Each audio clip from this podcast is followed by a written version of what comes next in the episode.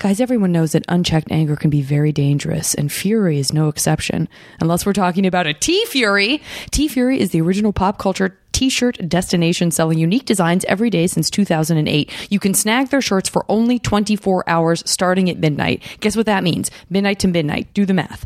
Missing a shirt from the past and want to get it again? Head to the TeeFury gallery where you can buy some old designs still in print and vote on others to come back from the dead. Every 2 to 4 weeks TeeFury adds more designs to their gallery, so be sure to keep an eye out for the turn of your favorite shirts. TeeFury shirts cover all your favorite topics and fandoms. They got everything from gaming, sci-fi, anime, TV, movies, pop culture, and all the other things we do instead of our work. Uh, and uh, their t-shirts change daily, so check back as often as you'd like.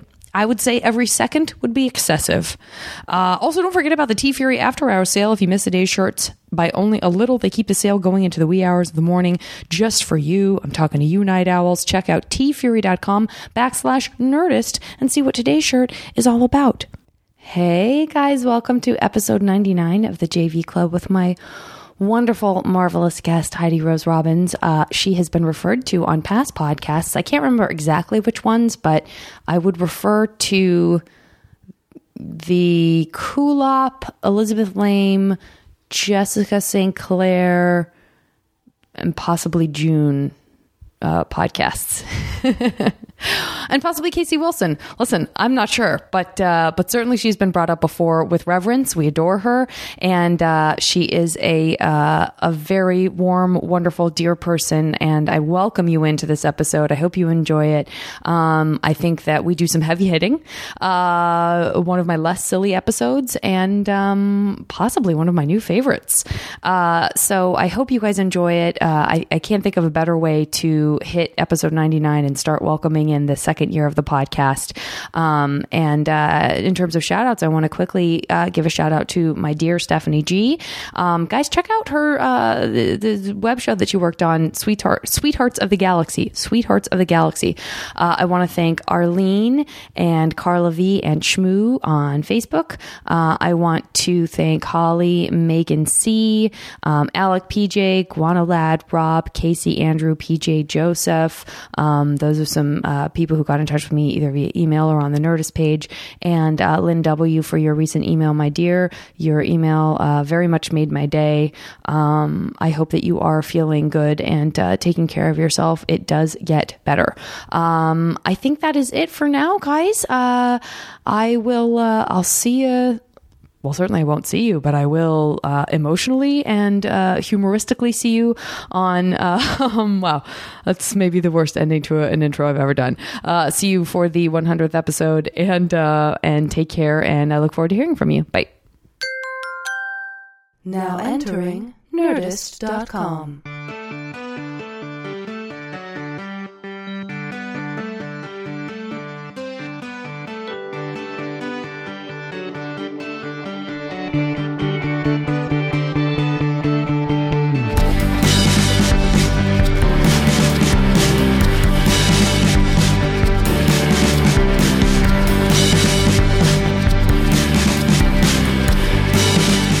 for those of you who don't know Heidi, and I'm assuming that many of you don't, but you know there may be some uh, some Heidi uh, fans and friends who end up listening to this episode. Uh, but if you're not familiar with the podcast, um, I do like to once in a while keep track of who sits on the floor and who sits on the couch. It comes as no surprise to me whatsoever that Heidi has joined me on the floor. Um, that was to be expected, but you never know. Could have been that she wanted to sit on the couch. There's never any judgment about the couch sitters in any way, shape, or form but I'm always interested in who wants to like get down on the floor and be on the ground and like connected to the ground and near me versus um, feeling more comfortable sitting like on furniture, people furniture. Yes, I am. A, I'm a snuggly ground human yeah, being. I would have been shocked if you were like, I'm going to primly, primly sit with my ankles crossed on the couch you would have been welcome to.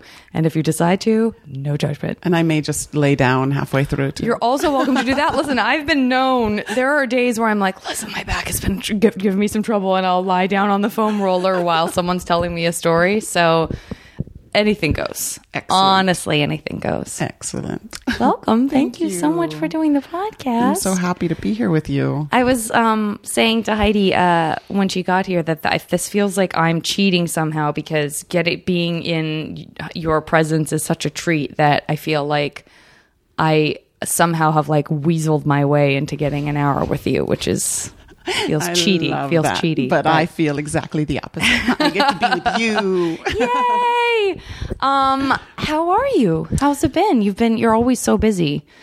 Yeah, you know, that's interesting that you say that because I would say I have always been so busy and I have started this year in a totally different way where I'm just trying not to be so busy and trying to not, uh, you know, effort as much and push through and create something new and create something new and create something new. And I'm, I'm using this word, I'm just saying I want to allow instead of orchestrate. Um, That's and- great. Yeah. So it believe me, it's insanely uncomfortable a huge amount of the time. And I pace my house and, you know, wonder if I'm behind and if I should be doing something. But I'm also realizing that I'm of totally like repatterning. Yeah. You know? God, that's so huge. And that's something that I really, that's why I think I respond when you send out little notes about that stuff and just kind of breathing and not pushing. And um, I do respond to that so much because I do have that same quality, which is to say, I don't. I'm I'm I'm so interested in in the way you operate spiritually and uh, cerebrally and how those two things connect because I I relate to them so well and I think I look to you as an example in so many ways because I I because I it seems to me that we have the, a similar quality which is wanting to have a world that is full of love and that is very positive and that feels like we're moving in a, on a path and in a direction but that there's still this machine about it that feels like well no one's going to move me forward if it's not me and no one's going to you know and I need to help other people move forward and I need to and it and where that line gets drawn between like motivation and not obsession but motivation and like exhausting yourself and and controlling right? I mean that's such it can be really tricky Yeah, yeah. You know, it was it, last night. I, I got I had the great joy of going to see Mark Nepo speak, who wrote the Book of Awakening, and he's a poet, and he's just a super cool, sweet, mellow man who is well well known and just just a gorgeous heart in the world. And he told the story about how when he was a kid he was railing against his parents because he'd gone home and he'd said he wanted to be a poet. And they were like what are you going to do? You need to make a living. And he said no i want to live a making.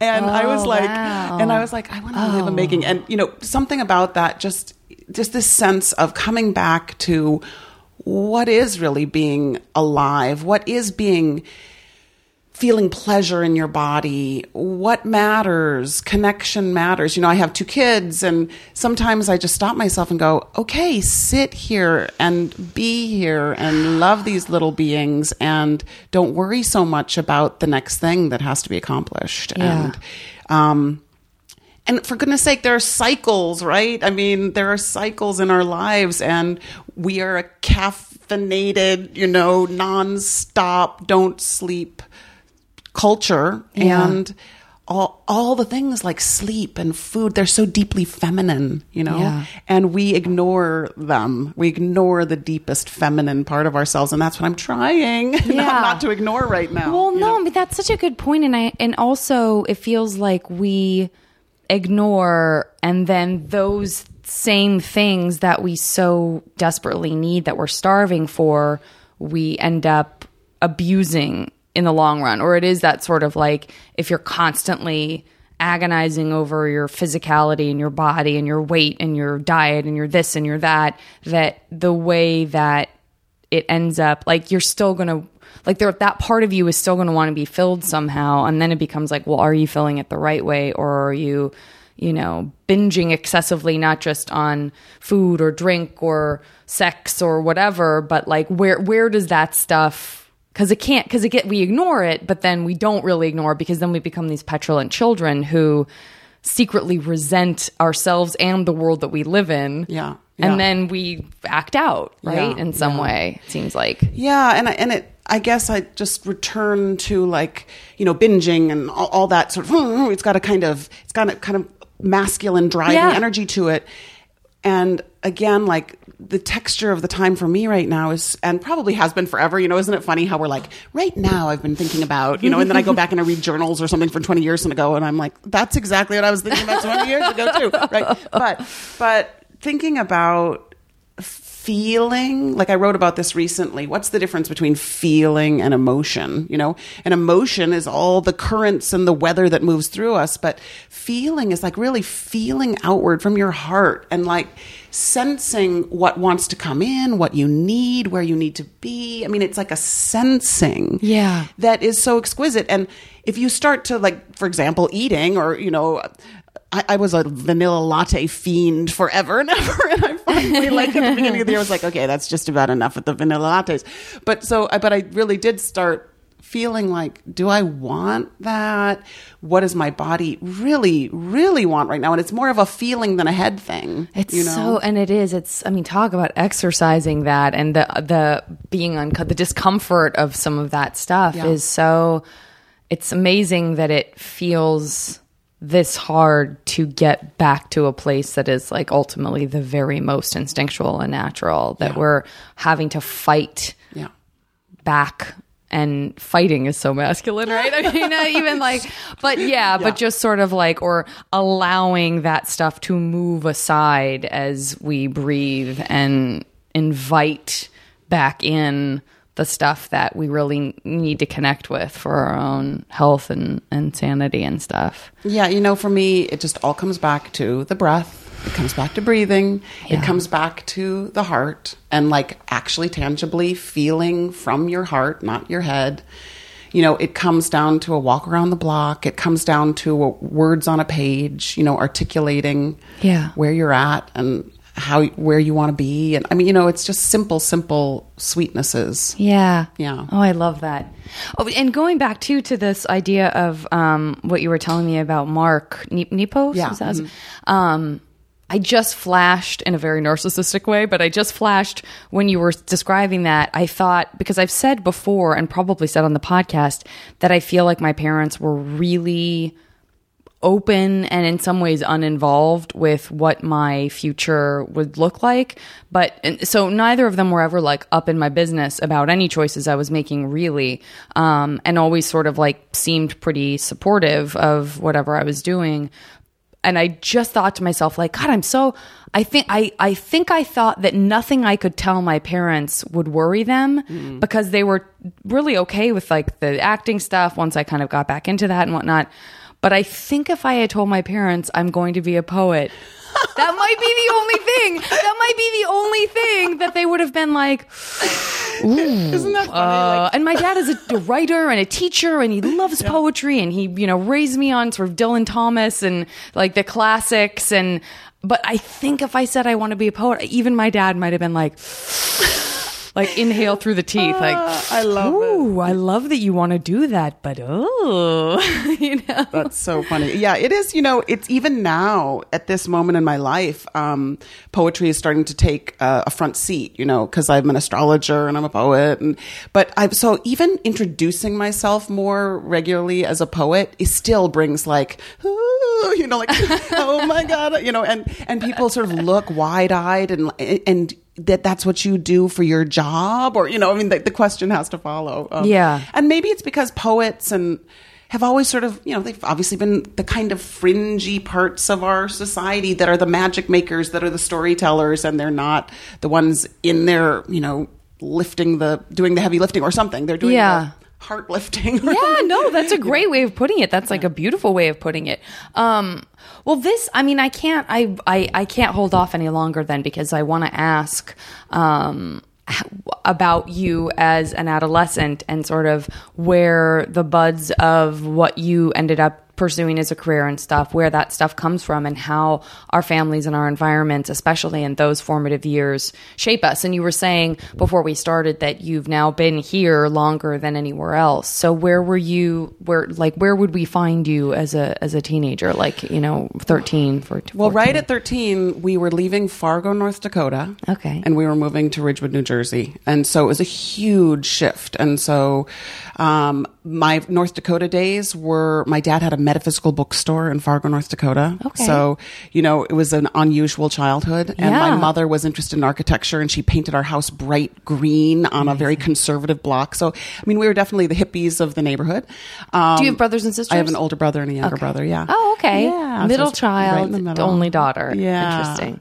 And when we were in North Dakota, my dad also was an opera director. So I was from the get go in theaters, in the backstage of, of you know, opera world. So cool. So um, then we moved to New Jersey, and so you, you would you would have found me at age thirteen, going into what probably ninth grade, you know, at a new school, at new school, and um, Were you scared? I was very scared. But you know, it was so funny. The very first day, they had this little sweet morning coffee, or it was probably wasn't coffee. It was like lemonade for the Yeah. new students, and Oh, every new that's st- I know it was like very civilized school, and of those new students, they, I mean, they all became my best friends from that first day. So, like, there were five fr- new girls and a couple new guys too, and they were all like that. That was my group from then on. So it was very strange. Oh Yeah. wow, God, that yeah, that Yeah. you just locked right in Yeah. from the very beginning.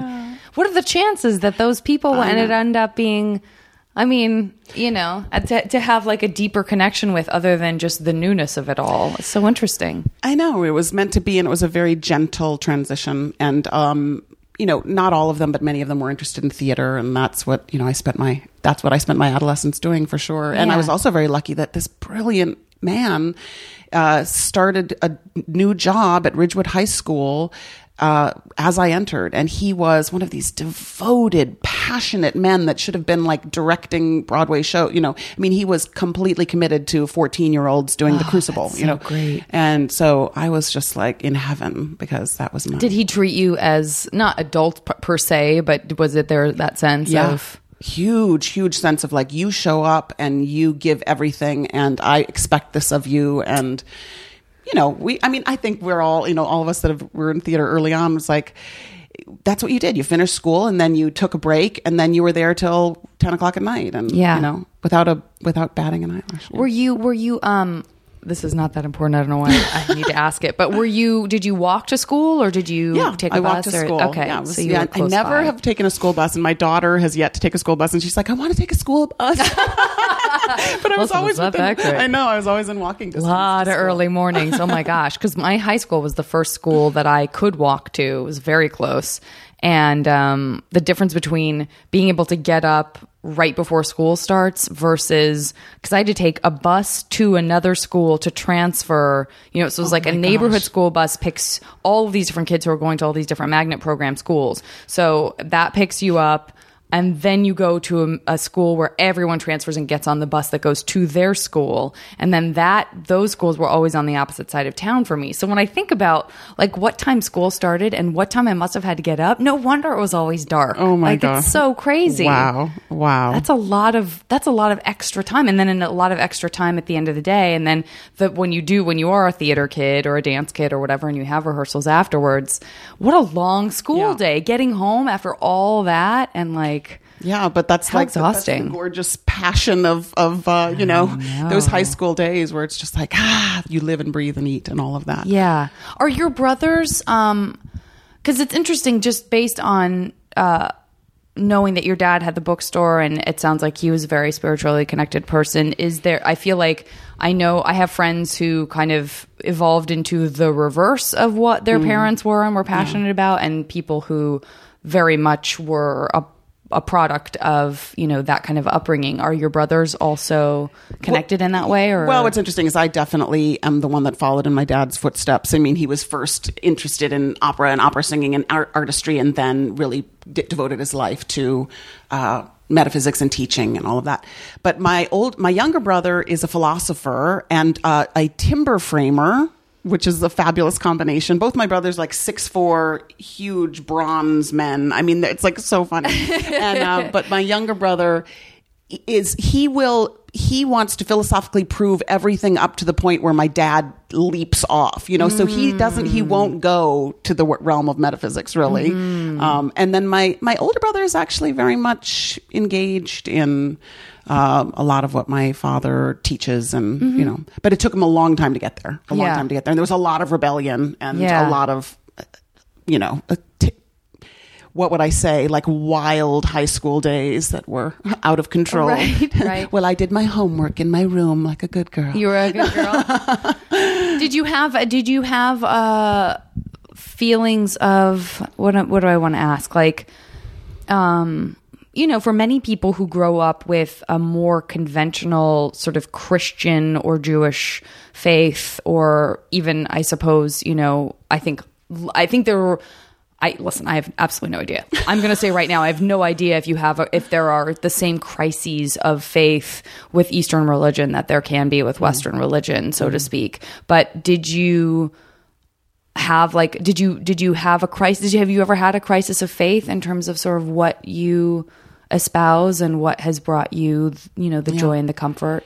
You know, I would say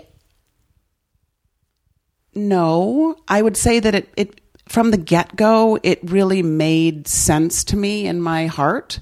But what I will say is that it, it has been a great struggle through my life to it feels like a very personal thing and it feels like something that I know that most of the world is not going to, you know, in, in my head, it's like, I know most of the world is not going to be open to this way of thinking. You know, that, that's what I carried from a teenager on. And so there are even shreds of that remaining where it's like, I can't talk about this whole world with just anyone. And um, so it's not so much, I didn't have crisis of faith as much as I had tentativeness around like, this is important to me and I'm not quite sure how to talk to you about it, you know? Um, and then I would say, like, right now I'm in an interesting moment, you know? I mean, it's interesting where I really have followed a great deal of my father's journey, and he's a brilliant, gorgeous, wise man, and who wouldn't. But also at this strange moment in my life, it's also like, okay, but he's hugely cerebral, and I am hugely of the heart, and this is the moment where the heart really has to forge its own path. And it's always been so for me, but even more so now to the point where it might have to be a little bit of like redirecting where my energies go. Yeah. I hope that doesn't sound too abstract. No, but, no. I mean, know. I think uh, listen, but you do a better job of describing things than most of us do when we can't put words, you know, to our feelings. But um and so when you were so when you ended up in New Jersey and there you were in high school, you said that you were a good student. Mm. Um were you close to your mom too? Like did you go through a period where you were sort of the, a teenage girl in any kind of that way where You know, I ne- th- that's the funny thing. Like I laugh about this. I really never had any kind of rebellion. So I think I I, I think I'm having it now. you're entitled. Listen, you're years super later, entitled. years super later. entitled. No, no. But I mean, I think um, I just was. It was- never felt like there was. I had felt had incredible support. My mother was incredibly supportive. I mean, uh, she was very much of the earth, very much architect, and and and ma- very matter of fact. And my dad was very much of the heavens, and I had to find the territory in between. So I'm like very practical about my astrology. I'm very like no nonsense about it. If it's a tool that works, let's use it. You know. Yeah. So, um, yeah, so I never had any kind of like, and I think my brothers were both having such wild rebellions that it was like, I need to keep some semblance of peace in this house. You know? Sure. Um, so yeah, interesting. Well, I'm and and I think like I have I certainly I- it's funny because I was when I was in high school I was certainly doing things that I knew my parents wouldn't approve of. Um, my relationship with my mom, uh, as these guys know, was not amazing um, until I was you know out of out of the house, so to speak. Even though she didn't really have me a lot of the time because my parents split, but. Um, not until I was older did I feel like she sort of like embraced the good stuff about me. But I knew like my dad wouldn't approve of a lot of the stuff I was doing, but it never, it was never acting out against him. And it was never a, I don't remember ever feeling like this contempt or disrespect for my parents. Right, yeah. And um and when I think about it, like most of my friends who were also doing things that I don't necessarily advise young people to do, again, it wasn't because of their relationship to their parents and there wasn't a whole lot of like screw you mom and dad.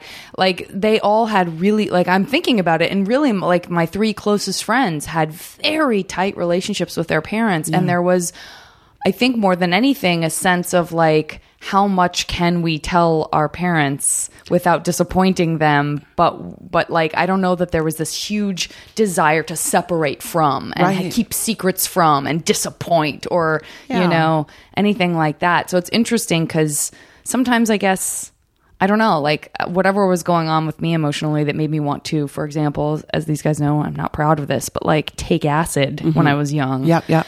Didn't feel like it was like a retort of any kind to like my parental unit, you know? Yeah, well, it's just it, it, it. What's the time when we're sort of exploring our boundaries and what, who are we, and you know, i- i- is this a part of uh, the whole the self that I want to move forward? You know, I mean, I, I don't know. We're just I, likewise. Like my parents gave me a lot of room, and I would come back at night and be like, I'm home, and they didn't really give me a curfew, and I would know what to tell them about the next morning, and I would know what would upset them and what Yeah. wouldn't, and I would, Yeah. you know, and and I would just keep it simple. Yeah. Yeah. Did they share with you um cuz that's another thing I'm always interested in about that period of time like how much do our parents share with us what they were like at our age um and also how much of a window into and I don't mean for you to tell their Yeah. story and Yeah, if yeah, anything feels like, you know, violating just to, you know, tell me but um but you know how much do parents expose of their own relationship in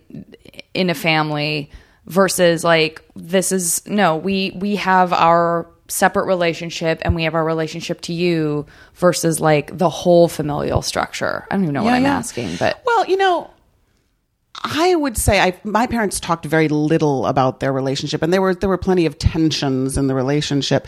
What I did hear a lot about was my mom's youth, like my mom's high school time, and she was wild. And I Oh, loved- yeah? I loved hearing about it, and I actually interviewed her about it much later, and was like asked her all the questions I ever wanted to ask her, and she was sort of delighted and awed that I was asking her, but.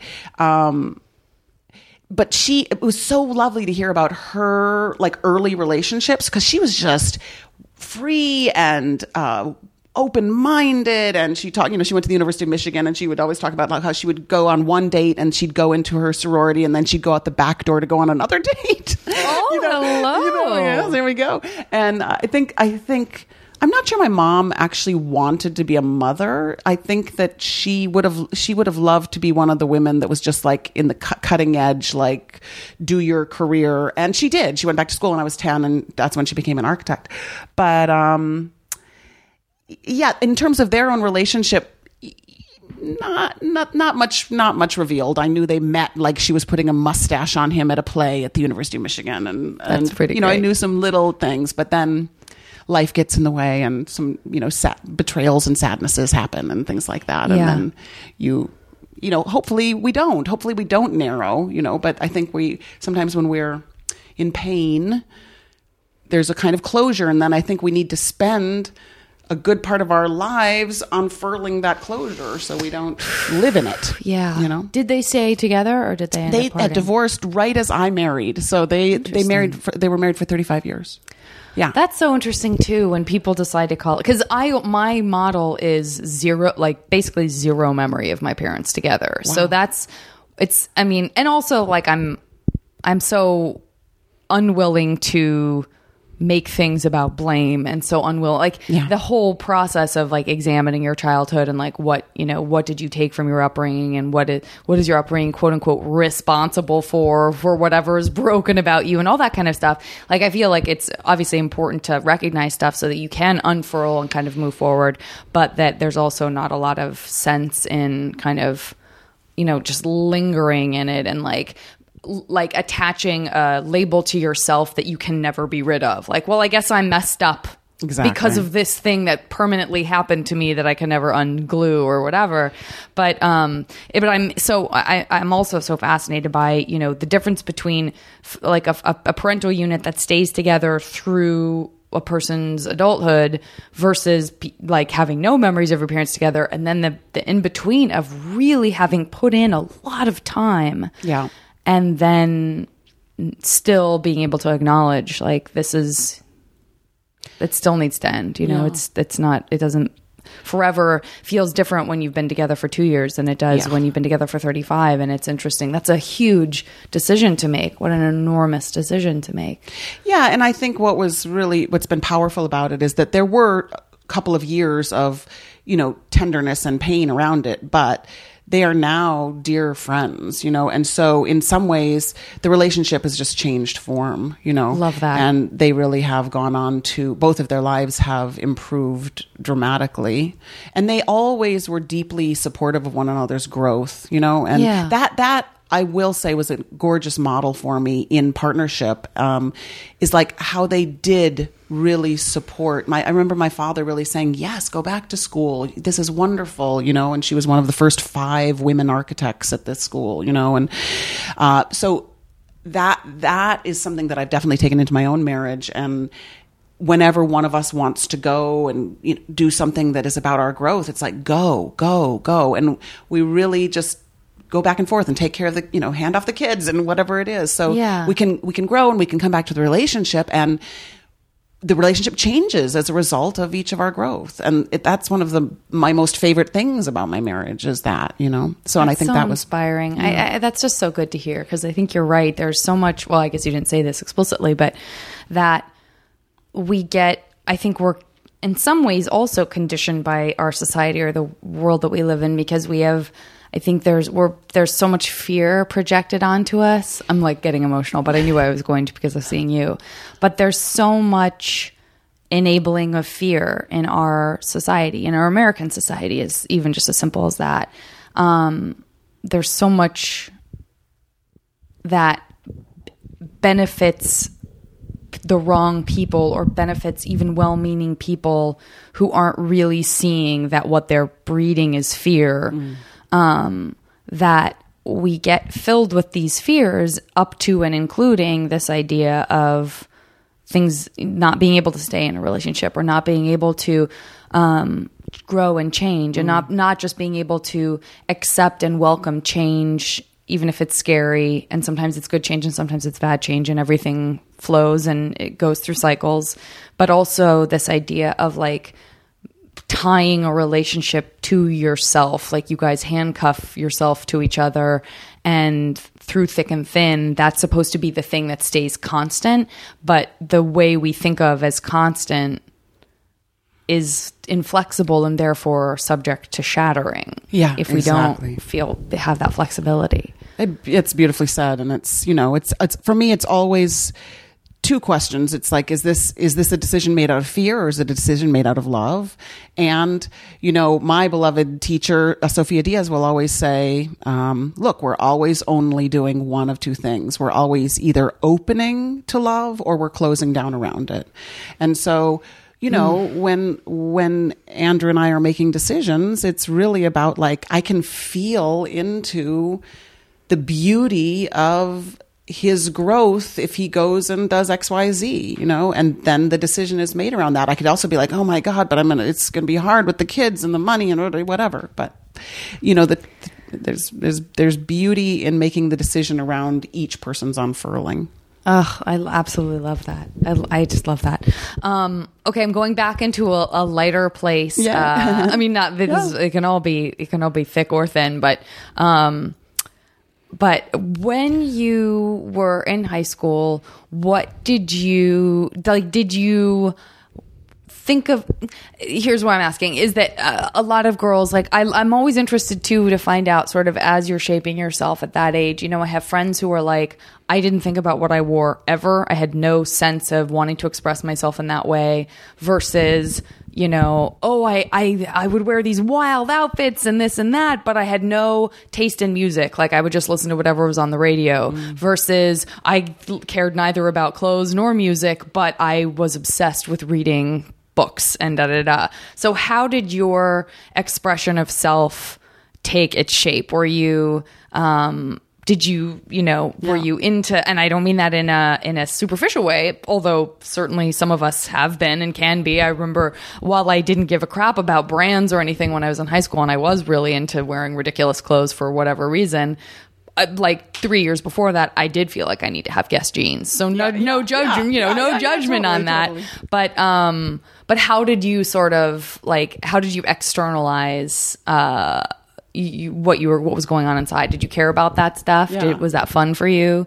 You know, it's so funny. A couple of things just came to mind. I would always raid my mom's closet and find the pieces that she wore, like, you know, 20 years before, and I would sort of put them together in unusual ways. And I loved, I, I loved dressing more vintagey, do you know? And Me too. My, my, my boyfriend, all through high school, he was wild. And I remember he came to school once in a, his dad had did a, had, um, directed a Purina dog chow commercial. And he came to school in this checkered Purina dog chow outfit with a Amazing. dog collar. I mean, like he was like he was insane. He was insane. You know, But you were with him the whole Yeah, high I was, I was. So that's interesting, right there. Right, is that you have this like very colorful character who you describe as wild as your boyfriend, but obviously there was a stability inherent in your relationship to be together because that's unusual, right? To have a boyfriend It for the entirety of your college or your uh, high school yeah. life. it was very turbulent. Was he one of the people you met on the first day? Um, it was we met. Uh, I think doing the first play. We met Okay. doing the first Crucible. But um, I mean, he was he he he wanted me very much to himself. He you know, and I had a lot of guy friends, and uh, we did a show called Street Scene where he played my jealous husband. And I remember there's such a funny scene where I'm like up on the second story of the thing and behind the window, and he's coming up to shoot me because he because I'd had an affair. And this is you know, but the backstory is that he was jealous of a guy in the play, and he came up, and the way that he shot me was with a hammer, like he pounded the hammer onto the stage, like backstage. He was like okay. storms up, boom, boom. Ah. Um, and it- I just remember that moment of like I knew he was furious with me outside of the play, and inside of the play he was killing me, and it was it was all quite dramatic. But he was a sweet man and a sweet boy, and we had a lot of fun together. And Did you break up and get back together? Yeah, several times, yeah, turbulence? yeah, I yeah, mean, but- that seems only Yeah. natural. But they were only they were short breakups, you know. And he was amazing because he would take me into New York, and he would always get tickets. And he we saw the ballet, we saw Night Mother, we you know we we would we saw all kinds of you know different shows, and I, I felt like so grown up, you know, Sure. going together. It was very sweet, and I to this day I you know I adore him, and um, I'm so grateful for that time. Absolutely. Yeah, yeah. And there's such a specific like everything every different kind of relationship feels like it has its place and it brings its value, but those those turbulent times when our hormones are raging and we don't really, you know, we we sort of are 100% sure that this is how we feel one day and then 3 days later we feel exactly the opposite not just about that but about just Yeah. about anything could be even a subject in school or a paper you wrote like this is the best thing I've ever written this is garbage yes. um those that's why I'm, i love that period of time and i love spending time with other women talking about it because the way that those memories burn into your brain like i can connect to feelings that i had in some ways when i was 15 on a more intense level and pull them up more immediately than something that happened five years ago sometimes Absolutely. you know I'm I'm blown away by that. Like, um, my high school boyfriend shows up regularly in my dreams, and when you know, Mm-hmm. a- just as a touchstone around love, and it's so interesting. And like, I also have a very bodily memory of him. Um, Taking me home at midnight on his bike, on his little ten-speed bike or whatever it was, Oh. and like we, there was a hill that would you'd ride down this hill to get to my house and i remember just like flinging my arms open and riding down this hill and feeling like i am 16 and i am in love and this is the sweetest thing in the world you know and i mean those are the first i mean i think it's because perhaps in high school it's the first time that we're really tangibly conscious of what it is to blast your heart open Yeah. you know and then to feel it close Yeah. so you know then to feel it like close and feel like so contracted that you'll never be able to open again and you're broken hearted and da da da but that that exercising of the heart is is Yeah. big time in high school Oh, it's so great. And how magical that must have been to go into the city and have that experience, like a, that big, uh, on a very literal level, the big experiences like that, where you're sort of, exp- I mean, like what's bigger in the United States than New York in a way? You know, it's so big. It seems so overwhelming. And so for someone like me, I mean, I did a fair amount of traveling. I still had never been to New York or any place like that. I mean, I guess my my big thing would have been like going to San Francisco for the first time when I was 13. And look, it made such an indelible imprint on me that I was like, that's my goal. Like, get back there as soon as possible, whenever you can, and move there as soon as I could.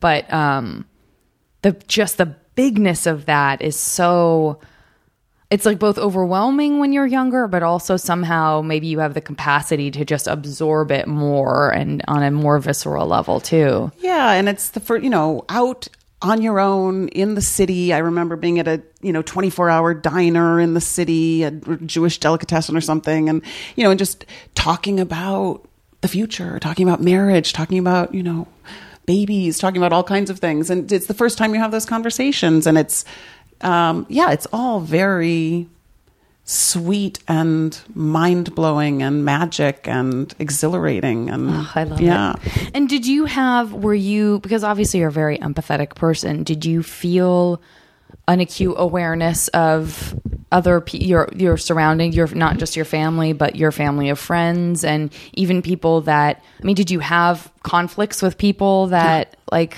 No, yeah I don't know that I had you know what I mean I didn't have a lot of like I wish I had. I don't know. I think I had my no, any no. conflicts I had were mostly romantic, kind Yeah. of crazy, whatever that stuff is. But I didn't have a lot of like. But some people really had like there was this one person in this class that hated me and da da da, da and I hated them or whatever and whatever that fierceness was about. Did you did you feel so you didn't have those, but did you like how?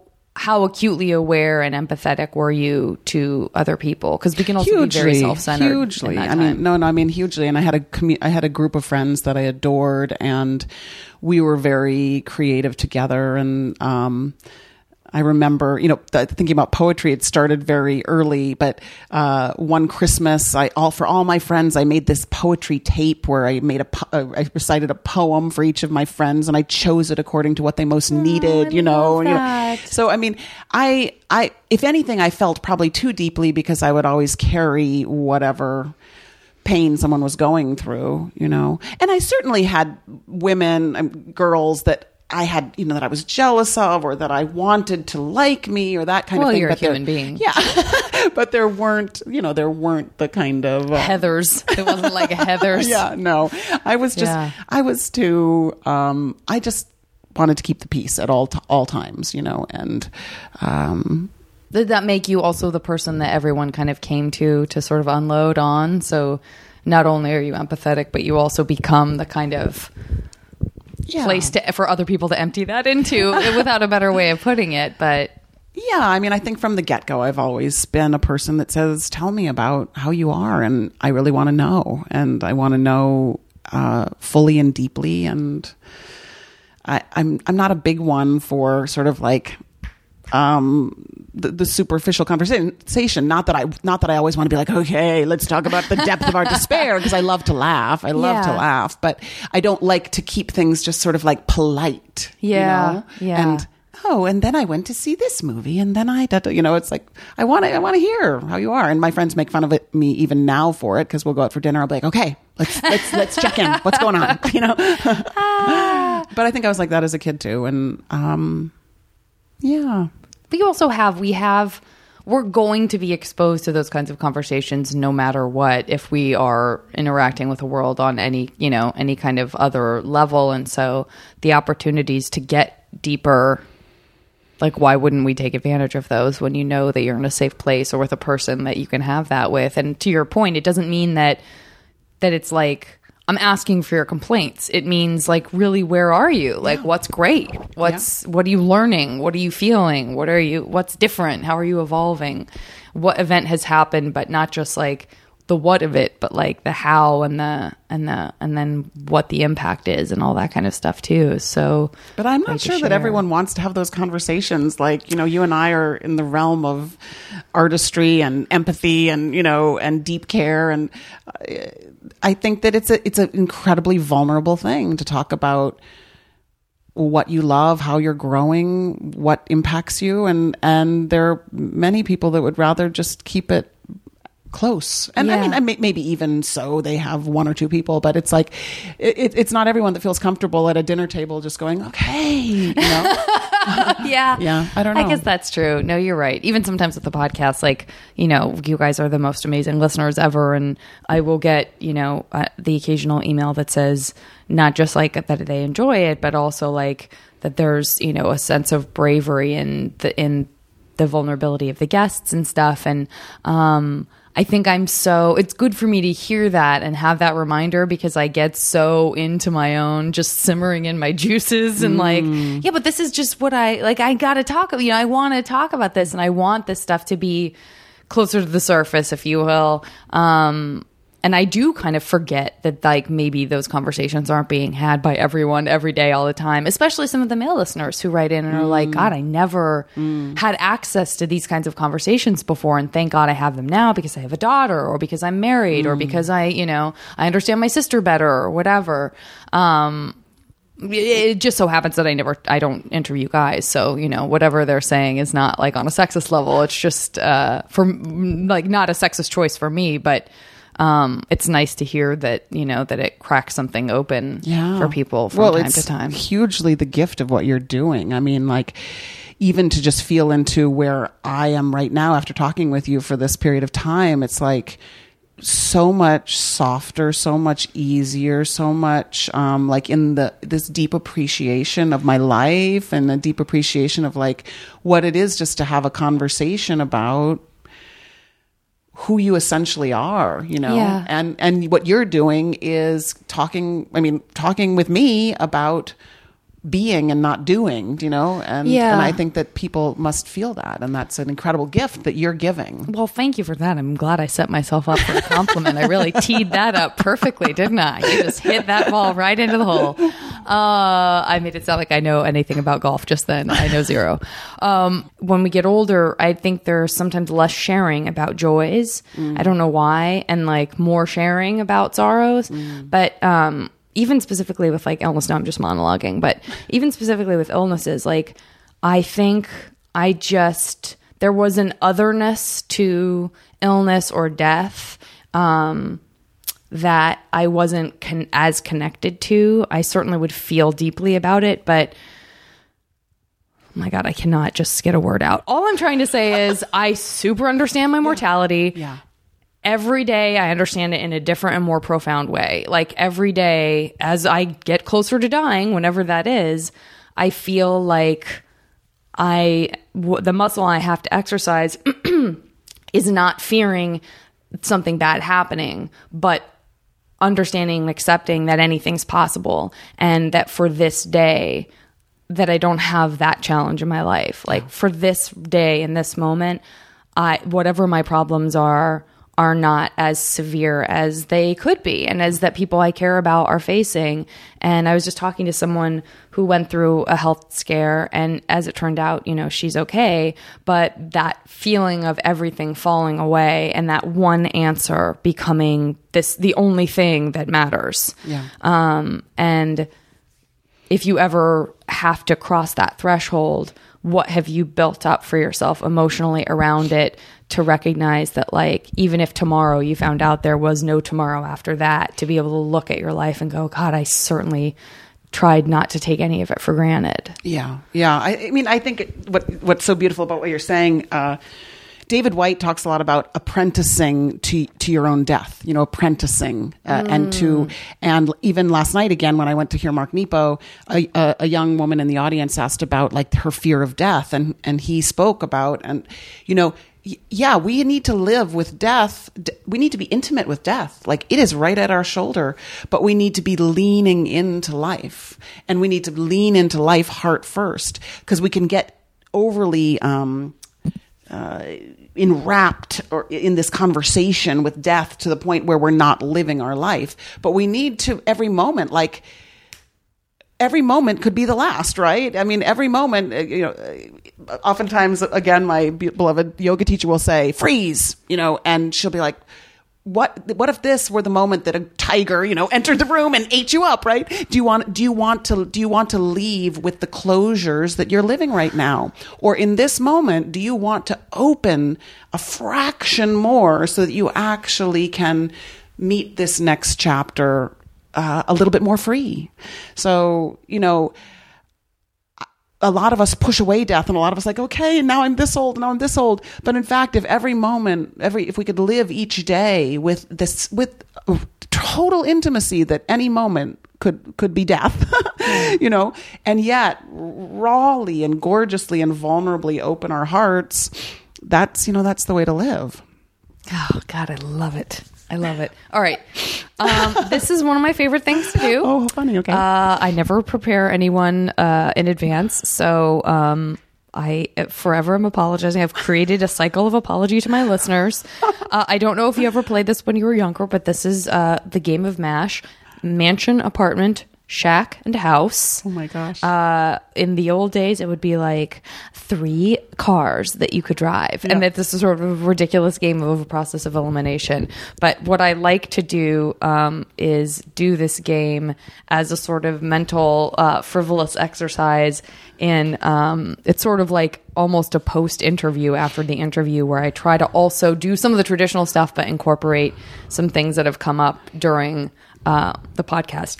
So, for example, I might say, um, give me three hobbies that uh, you, in our MASH world, you have uh, an abundance of time to pursue three hobbies, and you'll end up with sort of one as we do the process of elimination. But but list three that you would love, would uh, love that you to have do. that, that in this in this in this exercise you have all the time in the world to pursue. Okay, I like um this is it's to I like making collage books that are part collage and part poetry. is Love that too it. intricate? Not at all. Not at all. Gosh, I wish I were more of a hobby girl. I um I would love to spend more time reading autobiographies. Love it. Love it. These are great. Are you kidding me? and um, I think I would love to devote more time to my yoga, but the the kind of yoga that is just not at all about the perfection of the body, but the gorgeous uh, flow of love as you move. Oh, that's great. I'm in. I'm in on all of these. In, in, in. Okay. How about um, three people who are real people because I'm going to do a different category in a second, but three real people um, that you you would love to have like a, a like a great friendship with. Um, three sort of it could be a writer, it could be an actor, it could be a politician, and from any period of time that uh, suddenly one of these people will end up being like your best friend when we're finished with it. so this. so some yeah somebody that we somebody well known. I think it's probably more fun for the listener if you're like my neighbor down the street. Yeah. Okay. Let's see. I'll just be really. Um, I, you know, it's so interesting. Like when I answer these questions, I feel so shy about my preferences. I realize that. Like, but also you know, bear in mind too that like that oh that's so beautiful. Sorry i just accidentally saw the most gorgeous thing. Uh beautiful cuff that uh, heidi has on. Um i think this is just as much of a psychological exercise in like where you are in the moment because it's you're improvising these responses and it is kind of that like i'll say a word and you say the word that it makes you think of. Like your answer could be different in five minutes and it's okay. Yes, this is yes, transient. Totally. it's ephemeral it's whatever you're feeling right now Totally. Well, you know, I will. I'm just going to be obvious and and fully loving of the first one, which is that. Um, one of the things I find most beautiful about Meryl Streep is her heart and her graciousness agreed. and how and like her holding a community of of artists. Like I am constantly moved by her. i couldn't agree I mean, more I just, you know, yes, she's a brilliant actress, but that's like, you know, I don't know, somehow, what? I think if that's all there were, she wouldn't Yeah. feel as important as she does. I just feel her heart tremendously, and Yeah. it's incredible. Um, I would say, um, well, there's a writer that I adore named Jeanette Winterson. I love Jeanette Winterson love so her. much. Yeah. I haven't read her latest book. Yeah. But I feel like I will say that I've re- I've read Written on the Body and The Passion specifically Yeah. those two more times than I can count, Yeah. and they really got me through. Like Yeah. there were times in college where I was like, I got to keep it together, and I would just turn to her writing. Yeah, I Oh, just I couldn't adore, love her adore more. her. And then you know, I would say something like uh, probably Hafiz, who great. an incredible poet. You know, um, many many hundreds of years ago, but he his poetry was just like. Uh, just blasting your heart open and loving uh, living in the moment. Yeah. Love it. You didn't ask for the reasons why I was giving these people, but I gave them to No, you anyway. it's good. That that comes that comes inherently as Yes, they're being yes, yes. listed. Um, okay, three places that you uh, have uh, like a vacation home, a second home. uh, Boulder, Colorado. Oh, Um, let's just say somewhere in Tuscany. Great, Um, can't go wrong. And uh, uh, uh, the village, New York. Great, great, great, great. So different from one another too. These the vibes of those places are all so equally wonderful for completely different reasons. Um, how about okay? Now I'm getting a little more kooky, but um, how about three characters, like characters from fiction or characters from a film or something like that, that uh, you wish were real people?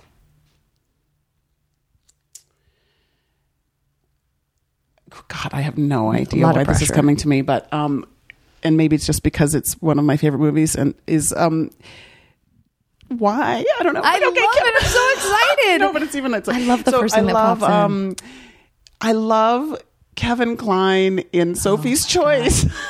You- Listen, you can go ahead and plop Kevin Kline right up there with Meryl Streep as, Streep as far as I'm concerned because I love him so yeah, much. Yeah, you could do put him in Fish Called Wanda too. Oh, but no, something God. about his um, the way the the spirit of living that is I- so gorgeous.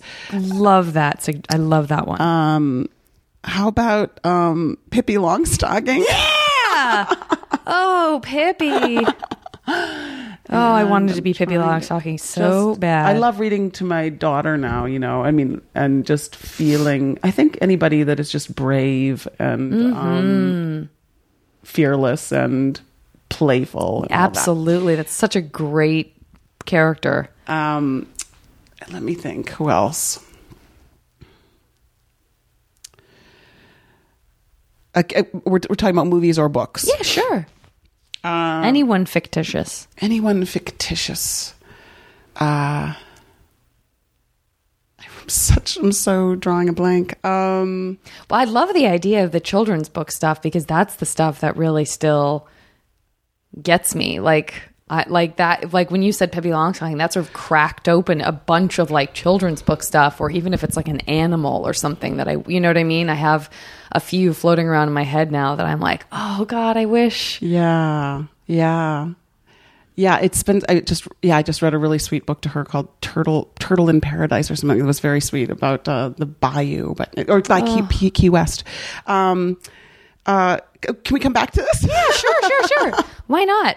Um, okay, let's do.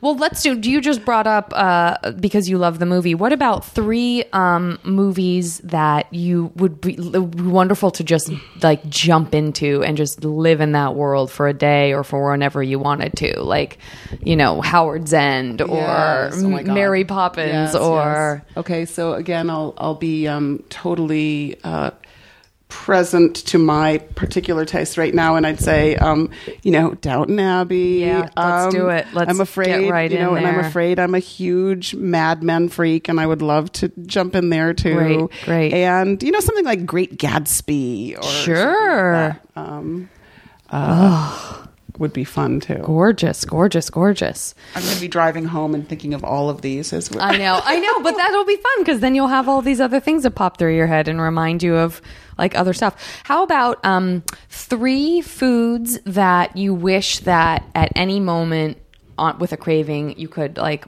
blink your eyes and it would magically, magically appear in front of you? It could be um, something that you especially love that you should have great positive associations with. That's just a general food like a beautiful quinoa salad, or it could be like the burrito on the corner Yeah, of blah blah yeah. blah. When I used to live in New York, it was like the best burrito I'd ever had. Um, midnight moon cheese. I don't know what that is. Oh my god, it's it's a goat cheese and it's like so good and it's ridiculously expensive, but it's I, I, I can't stop myself when I when I go to the store. Cheese, I love Um, it. Mangoes eaten, you know, without any utensils. Yeah. Um, and there was a salad that I don't even know the name of that when Andrew, my husband, was at Penn State, we used to go to this pizzeria and we loved that salad and we would just eat, order it every week. I And, love um, it. I love and it. So it was like a, I don't know, it was like romaine and che- parmesan and you know, Pizzeria yeah. salad. Love it. Love it. Yeah. Love it. Yeah. Um. Uh. Okay. Let's see. Three. Um. Three books that I know I know what your response is going to be for this. Sometimes I have people say like there's this thing that someone wrote or there's this great masterpiece that we attribute to someone else but really you're responsible for it. But if I say that to you, you're going to be like, "No, I just want the person who created it to get all the credit because like what a masterpiece." Um let's say 3 poems or any other version of like a could be a book or a masterpiece or something that um, we don't know this but you were the inspiration for. Oh, that's lovely. um, uh, Mary Oliver's uh, Wild Geese. Um, Hafiz's with that moon language. Um,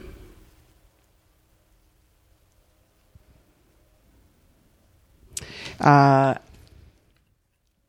let's just say um, David Whyte's uh, "What to Remember When Waking." Oh, these all sound wonderful. They're all just beautiful poems, and they're people that I, yeah, that I adore. Naomi Shihab Nye, oh my God, she's wonderful. Gorgeous. Okay.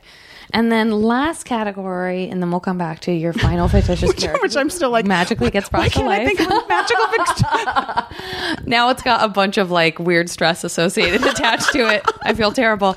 Um, let's see. Three things that you hope for your children. Like like they're one of these things will be like they uh, they'll they'll be profoundly strong in this particular area but three possibilities. That's kind of a big question. Um, in in feeling, in feeling their the, the fullness of how they are loved and how they love. Um, in a in a confidence that comes from just knowing exactly who they are. Um,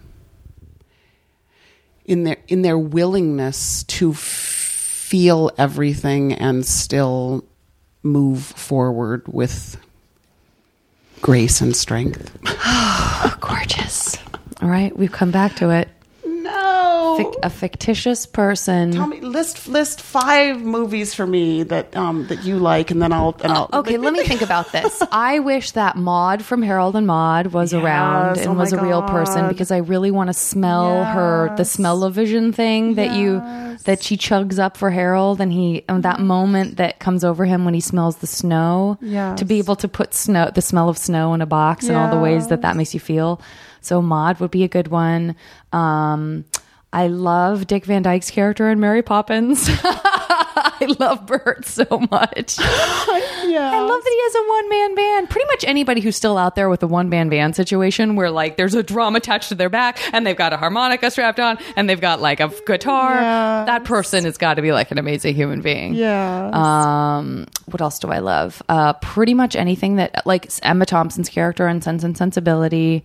Um, Okay, I'm just going to say I, I this is not right, but maybe you can use it because I I loved Carol Burnett so much. Oh my. God, And I, she's not a myth, mythological character. She's not. But you know what? I totally understand. But for her, for me, that was that was a, a huge uh, I don't know, just watching her was pure delight for me, and it was such good medicine. And, No, no, um, that completely go. counts. We'll just we'll we'll sort of that's sort of an extension of the you know this real person, but also you know her by virtue of all of these like extraordinary characters that she brought to the table that made you laugh and stuff. Okay, this is great. This is maybe my new favorite MASH uh, uh, series of options. Okay, so just tell me when to stop. Stop. Okay, six. All right, so I'm going to pause this. I'm going to do some tallying, and then I'll return with your mash future. Okay. Uh, listen, there's not a loser among these, so you're gonna be, you know, you're gonna be golden no matter what the result is. Um, I want to first congratulate you on your. I'm gonna go ahead and go for the gold right now. Your mansion in Boulder. Oh, So I like to imagine sort of an old, like in Boulder, a mansion would probably be sort of like Gold Rush era, right? So it mm. might be like a Victorian, but like roomier and bigger than you know the sort of conventional small room Victorian. Just like a mm. great, big, beautiful. Yes, there's a street Home that leads up history. to Sunshine Canyon. It's like uh, Mapleton, and it, it- I honestly say if I move anywhere from Los Angeles, it'll be Boulder. So I would like to hear that I might have a mansion in Boulder. Oh my gosh, I love Boulder so much. I love Colorado in general. Um, and so you'll you'll have plenty of room in your uh, your Boulder mansion to uh, you'll probably have a whole room just for your collage books. Oh yeah, and spend as much time as you could ever possibly want. Um, and listen, you know that's uh, that's a lot of that's a lot of hard work. I mean, it seems like it's you know as fancy free, but it, it, it it's.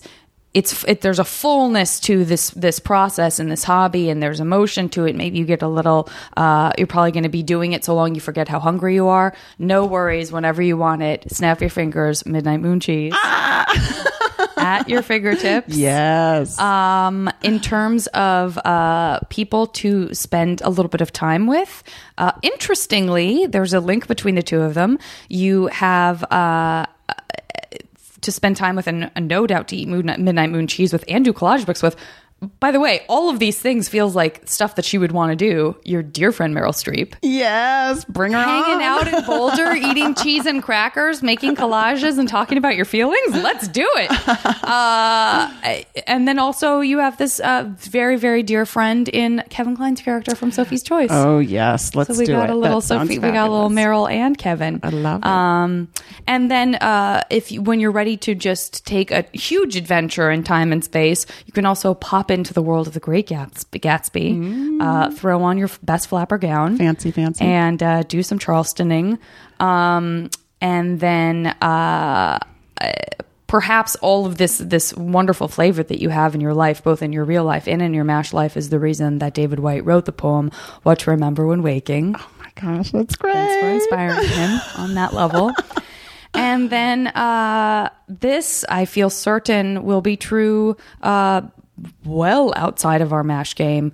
Um, feel just rest assured that you are raising your children. And again, I'm 100% certain this is not just living on this little piece of paper uh, to feel and recognize all the love that exists for them and to be able to uh, express theirs freely in return and, and with safety and recklessness all rolled into one. What a gift. Um, Yeah, what a joy. What a joy. That, that's that game is magic. Janet. I mean, it That's kind of is, isn't it? game. Yeah, because probably if I went through and chose the ones that, Yeah. yes, It's just the random. I think I might have chosen random. them. Heidi, thank you so much for doing the podcast. What a wonderful you. morning I've just had. Like Total joy My to with you. made. It doesn't matter what else happens now. It's been great. Thank you, sweetheart. It was so great. Oh my gosh, it. guys, have a wonderful week. We are uh, one episode away from being at episode 100. I don't know what that means since I have no plans. Uh, it's going to be tough to top this episode, but uh, I, I look forward to hearing from you guys, and uh, we'll talk soon. Bye.